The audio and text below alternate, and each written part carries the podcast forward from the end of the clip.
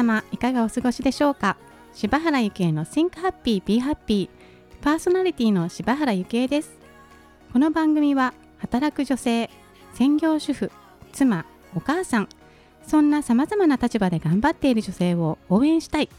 そんなコンセプトで様々な声をお届けしていきたいと思っています。番組タイトルの Think Happy Be Happy こちらの意味は幸せだと思えば幸せ。私の大好きな言葉です。辛い状況の中でも小さな幸せが見つけられたら目の前がほんの少し変わるかもしれない。もしかして大きく変わることもあるかもしれない。どんな悩みも人に言えないことも小さなことでも番組で拾っていきます。人にとっては小さく見えること。でも当事者にとっては山のごとく大きなこと。私柴原を通して身近な問題や課題を一緒に考えていけたら嬉しいです。それではえ本日第19回。まずは明けましておめでとうございます。2020年1月1日。記念すべきゲストはマッサージセラピストの中村直美さんです。直美さんよろしくお願いいたします。よろしくお願いします。はい、えー、では簡単に自己紹介をよろしくお願いします、はいと私はマッサージセラピストとして自宅サロンを経営しています。それとあと BMS マッサージセラピースクールの講師をしております。はい。えー、ナオミさんはですね今ご紹介があった BMS マッサージスクールの先生ということであの私が通っていたスクールの先生なんですけれども、あの突然ですが、はい、あの私は先日あのレベル2ということで、はい、あの卒業をさせていただいたんですけども、はい、あの簡単にどんな生徒でしたか？直美先生から見て。えっとですね、池江さんはレベル1、去年ですね、えっとレベル1の生徒として入学された時には、はい、あの専業主婦であったんですけれども、うんうん。はい、あのなのでマッサージオイルマッサージやったことがない、本当に初心者の状態であの、スクールに入られて、であのしっかりと勉強もして。で 心の方もね、はい、心の解放のクラスもあるんですけれども、はい、それもあのちゃんと実践、現実の世界で実践を、はい、えっと、積み重ねていったので、えっと、レベル1の時もすごい変化があったんですけども、その後ご自身で起業もされて、うん、でこうやってねこのポッドキャストも始められて、うん、でどんどんこう社会に向かってこう発信していく姿っていうのが本当に素晴らしくって、クラスのみんなをこう率いていく強さがあって、であのこの間のねレベル2終了の時も、ままたさらなる 広がりを見せてくれるんだなっていう、うん、うん、その先も見せてくれる感じがあったので、はい、これからも楽しみにしております。ありがとうございます。はい。もう何を隠そう。私が本当に専業主婦だった私がここにこうやってこうマイクの前に座って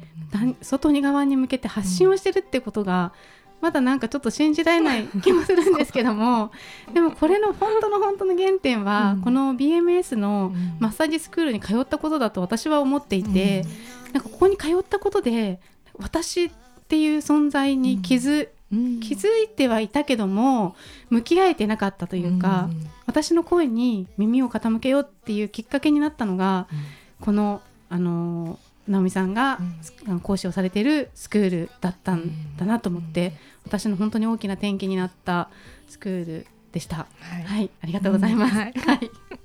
さて、えー、直美さんなんですけども、うん、あの今はあのご自宅でもサロンをされているということで、はい、あのずっとまあ私の中ではずっとなんかこうセラピストのもうまあ追いかける存在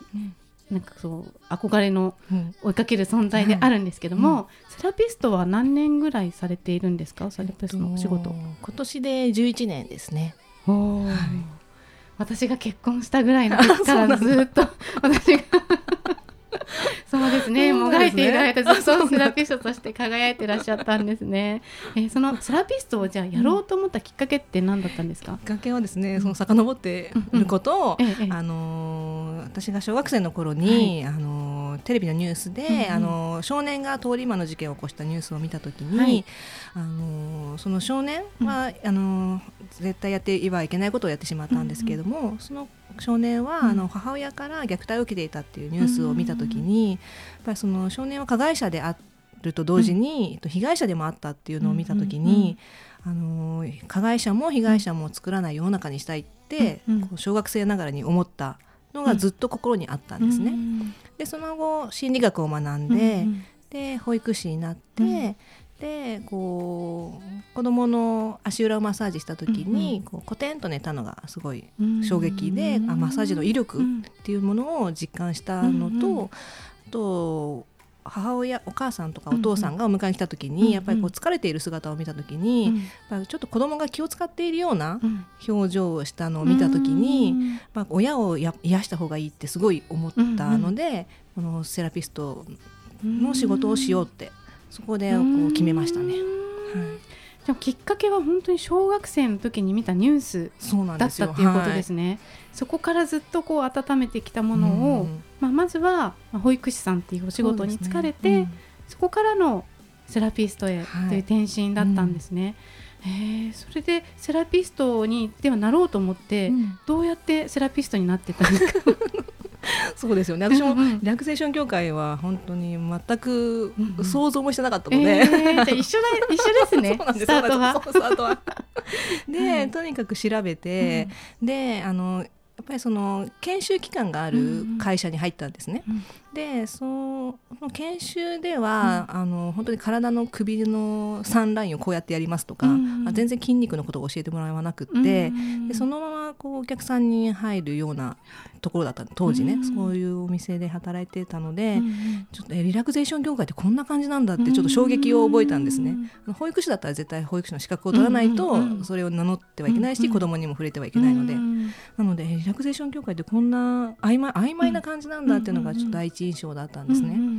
でなのでこれは自分で学ばなきゃいけないって思って、今あの講師を務めているスクールをがちょうど開校する時だったので、もうここだって言ってこう入ってたからこそ11年、うん、続けてこれたかなとは思います、えー、なんか先ほどちょっと出た保育士さんだったら国家資格が必要ですよね、そういった意味では、うん、マッサージがこんなんでって思ったらなんか国家資格もあるじゃないですか、マッサージの半増しとか、そういった勉強ではなく、その BMS スクール、しかもまあ、その時に実績があるわけではない、ね、あの開校っていうところをなんで選んだんですか？その時もすごいスクールをいっぱい見たんですよ。うん、で例えばアーユルベーダのスクールとかアロマセラピーのスクールとかいっぱい見たんですけども、うん、どこも筋解剖学を本当に詳しく教えてくれるところと、筋肉に効果的なアプローチを、オイルマッサージでやるっていうところが本当になかったんですね、でもここしかなかった。し 私はオイルマッサージやっぱり直接触れるっていうのをやりたかったので、まあ、アンマ指圧のあの国家資格とはまた違うなっていうのをそこで感じたんですよね。うんうんそうですよね、うん、なんか私もそのスクールで一番最初に、うん、あのまあ、豚肉の塊を、まあ、筋肉の塊ですよね。ね、それをこうじっくりこの筋肉を溶かしていくところからやるって、うんやすごいなと思って この発想がなんかか型にはまってないというか、まあ、だからこそ、まあね、そこに選んでよかったって思ったんですけども、でもその直美先生がね、あのちょうどそういった一番最初の時の生徒だったっていうのもね、何かこう本当に意味があったんだなってい。うのがありますが、で実際にそのマッサージの仕事を、自分のお仕事にしてみてどんな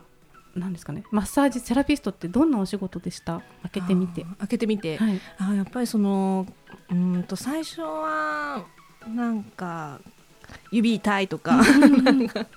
あそのあの入った店舗がやっぱりその体の使い方とかも教えてくれなかったので、はい、体を痛めてたりしたんですけども、やっぱりスクールに入って体の使い方も筋肉のことも学ぶことで、はい、筋肉が緩んでいくのが分かるんですよね。もうそれが本当に楽しくってもう溶けていくのが本当に分かるから、あこんなに体って、正しく、圧を伝えれば緩んでいくんだっていうのが、だからまあそこがやめられない、えー、11年続けて、ね、一度もやめたと思ったことはないですね。ないですね。えー、保育士さんはやめられた。もう保育士はもういいなって、うん、やりきった感が。感があったんですけど、えー、それでもセラピストはまだまだ。まだまだ、え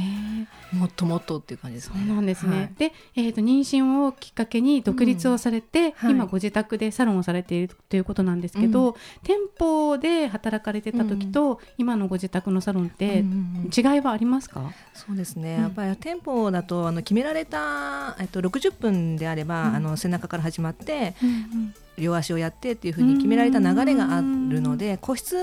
だからだなので、はい、まあ、多少は変えることはできるんですけどもやっぱりこうお客さんが違う人が入った時に、全く違うとダメっていうところで、本当にこうクライアントの体に合わせた施術ができなかったんですけども、やっぱり自宅サロンをすることでもう60分だったら約60分、うん、120分だったら120分全部、うんうん、あのクライアントの体に合わせたあの施術をカスタマイズできるっていうところが、もう全く違いますね。まあ、そうですよね、それはセラピストにとっても、まあ、こうやりがいもあったり、でお客様にとってもやってほしいところをやっていた、ねもらえるっていうのは、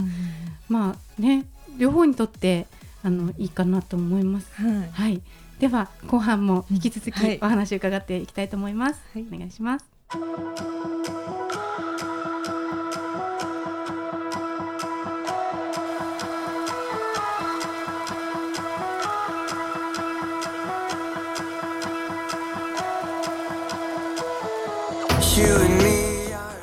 えー、前半では私のマッサージの先生でもある中村直美さんに、えー、マッサージの世界に入ったきっかけなどを伺ってまいりましたが、えー、直美さんは今ご自宅でもサロンをされているということで、はい、直美さんのお店自宅サロンにはどんな方がお客様としていらっしゃいますか、うんとですね。あのスクール生はもちろんなんですけれども、うんうん、あのセラピストとしてあの、活動している方とか、あと個人事業主の方が多いですね、あのどうしても平日と土曜日しか今開けてないので、やっぱりその日中来れる方っていうのが,、が多く来られますね。ね、なんかというのも、うん、奈美さんお子さんがいらっしゃるんですよね。ね。はい、あのまだ小さいということで、うん、まあ日中になってしまうということなんですけれど、まあ子育てと仕事の両立ってなんかずっとこうつきまとうというか なんか女性の社会進出において子育てと仕事の両立ってずっとこうつきまとってると思うんですけども、直美さんはどうやってこの両立をさせてますか？ですね。やっぱりその、まあ、時間管理っていうのも、うん、あのもちろんなんですけどもやっぱりもうこの日しか開けないっていうのを、うん、とちゃんと自分が意思を持って、えー、と進めているっていうところと、あとやっぱり主人パートナーですね、パートナーのやっぱ理解があるからこそ、あの続けられてるっていうところはすごいやっぱ大きいですね。はい、パートナーのご理解が、っていうことですよね。まあそこはやっぱりでもそこがないと、やっぱり子供って一人で育ててるわけではないので、まあそうですよね。ね。はい、耳が痛いですけども、はい。でそこまでしてでもパートトナーの協力も得て、まあ、自分一人だったらいろんな人にそうやって、まあ、気を使うっていうか、はしなくてもいいわけじゃないですか、うん、やっぱりお子さんとか家族がいるからこそ、うん、巻き込む人数っていうか人の数は増えると思うんですけど、はい、そこまでしてでもこうやりたいって思うその楽しいと思う、ね、なんかそこそこはなんかななんなんですかね、うん、私が子供も妊娠する前から、うんうんその子供が欲しいって思っ本当に思ってるってちゃんと気づいた時から、うんうん、子供を自分一人で育てるのはやめようって決めたんですね。もういろんな人を巻き込んで、えー、全員で育てようっていうなんか、うんうんうん。うん、なんか今核家族化が進んでいるからどうしても自分だけがやんなきゃっていうふうに思っちゃうと辛くなるだろうなって思ったので、もうみんなの協力を得るって最初に決めたんですね。だからだから、うん、まあうん、お願いをちゃんして、うんうん、もうお礼もして、うんうん、でみんなで育てるっていうそれをやってた中でうんうん、で私はその店舗で働くよりも自宅サロンの方が自由度が高いって思ったんですよ。うんうんうん店舗で働いてるとどうしてもあの勤務時間があったりとか、うんうん、あのね、あの子供が熱を出した時の電話に出られなかったりとか、うん、なんかすぐ駆けつけられないとか、うん、なんかそうですね、うん、だから自宅サロンの方が自由度が高いって思ったので、ずっと続けてるっていうのもあります。へなんか本当に今のその子供を一人で育てないって決めてたっていうのがすごく響いて、いやそうやって決めてるお母さんなかなかいないですよね、なんか誰に言われたわけじゃないけど、私が育てなきゃって思ってるお母さんやっぱり多くて私もそう今でもやっぱりそういうところありますし、うん、でもそれって誰が決めたのっていう話で 自分なんですよね。自分がそう決めてるっていうことで、まあ、なんかやりたいことをね、やってるお母さんももちろんたくさんいると思いますけど、うん、なんかそう言いながらもやりたいことを本当にやれてるお母さんって少なく少ないと思ってて、うん、直美さんはでもその中でもこうやりたいようにやれてるんだなって私から見たらそう思ってるんですけども、それはそのまあ、コツっていうか、うん、はな 何ですか？やりたいことをやれる母親であっても、はい、やっぱりこういうことをやりたいんだっていうのを、うん、例えば45か月前から言うとか。ちょっと長いスパンをちょっと急にじゃないってことですね。えー、そうなんだ。そうそうそうそう、で相手のスケジュールとかも聞いて、把握しておいて、はい、相手っていうのはあのパートナーの方ですか？パートナーだったり、ええ、うちのあと姉が結構見てくれてたので私がどっか出かける時とか、はい、なのでも予定を随時こう、教えてもらうとかなんか前もってやってましたね。うん、で、まあ、じゃあ、まあある意味計画的に、ね、はい、周りを計画的に巻き込んでっていうことなんですね。はい、そうですね。あ、すごいですね。うんでじゃあなんか何でもなんか思い通りにこう進んでいる感じの直美さんなんですが、うん、なんかちょっとこれは何ですかね課題だなっていうこと今こう課題としてあることってありますか、うん、課題。えー、っと今あそう今はその順そうやってちゃんと、うんうん、あの事前にこうお願いとかしたり、はい、こう休んでもいいようにこう、うんうん、海外いるようにしたりとか対応してたんですけど、やっぱりその、えっと、来年度から娘が小学生になるので、そうなると保育園の保育時間よりも短くなってしまう。6時には、あの学童保育が閉まってしまうので、お迎えに行くのか、どうするか？っていうところがちょっと未来の、えー、なそうですねどどうしようかなって今はちょっと生活のスパンっていうか時間がちょっと変わるので。でもそれって結構なんか同じ悩みの方って多いと思うんですよね。なんか私の場合は子どもたちが、まあ、遅いもともと帰ってくるの遅いんですけど、あのたまたま家の前がバス停だったりとかして、まあ、そんなにはい、あのまあね、遠くまで通っていても、まあ、そんなに心配はないんですけども、うん、まあ、歩いていくような学校だと、やっぱりね、うん、暗い道を歩くとかも考えると、ね、なかなかそのママたちの、働くママたちにとっては悩みどころだと思うんですけれど、ちなみに直美さんの周りの、まあ、働いてるママたちは、どうやってそういうふうにななんですか対策を練ってらっしゃいます？なんかそのお迎えの行く時間を、その旦那さんとこう決めていたりとか、その朝はどっちが行くとか、でもその小学生であまりこう起業し持っている方で起業している方っていうのがあんまりないんですよね。なんかちっちゃい子もがいて起業している方とかはいたりするんですけど、そうなんです。だからそこのリサーチをもう今34か月3か月前なので。そうですよ 計画的に。計画的に。そう。ちょっとリサーチしてどういう対策が必要かっていうのをちょっとね今からやろうっていうほど。そうですよね。私も今なんで私女性を応援したいのかなって、うん、あのちょっと今年1年振り返ってみたんですけど、うん。まあ、頑張ってるのって、うん、なんか女性だけじゃ ないじゃないですか、まあ、男性だってきっと頑張ってるんですけど、でもまあそういうところでもってもやっぱりなんだかんだ言って、働いてるその仕事をやりがいがあると思ってる仕事を時短にしたりとか、うん、なんかまあ泣く泣く専業主婦になったりとか、うん、今まだ日本ってそうなのかなっていうところもあったりして、だからこそなんか私も何かこう新しいこう道をこうね開拓できたらいいなとは思ってるんですが、ただただでも男性だってやりたいことやってる人ばっかりじゃないし。なんか私は、まあ、男性にもやっぱり癒しって必要なのかなと思うんですけど、うん、直美さんはどう思われます、はい、やっぱりそうですね。やっぱり男性もその心に余裕がないと、うん、あのお家に帰ってきてからあの、奥さんとか子供に当たってしまったりとかっていうこともあると思うので、やっぱりその男性のね癒し、男性の癒しっていうのは本当に今大事だなって思ってますね。はい、そうですよね。男性が癒されてれば、まあ女性に対する態度とかもやっぱりこう癒しの態度であったりとか、でそれもそれによって女性も癒されたりとかね、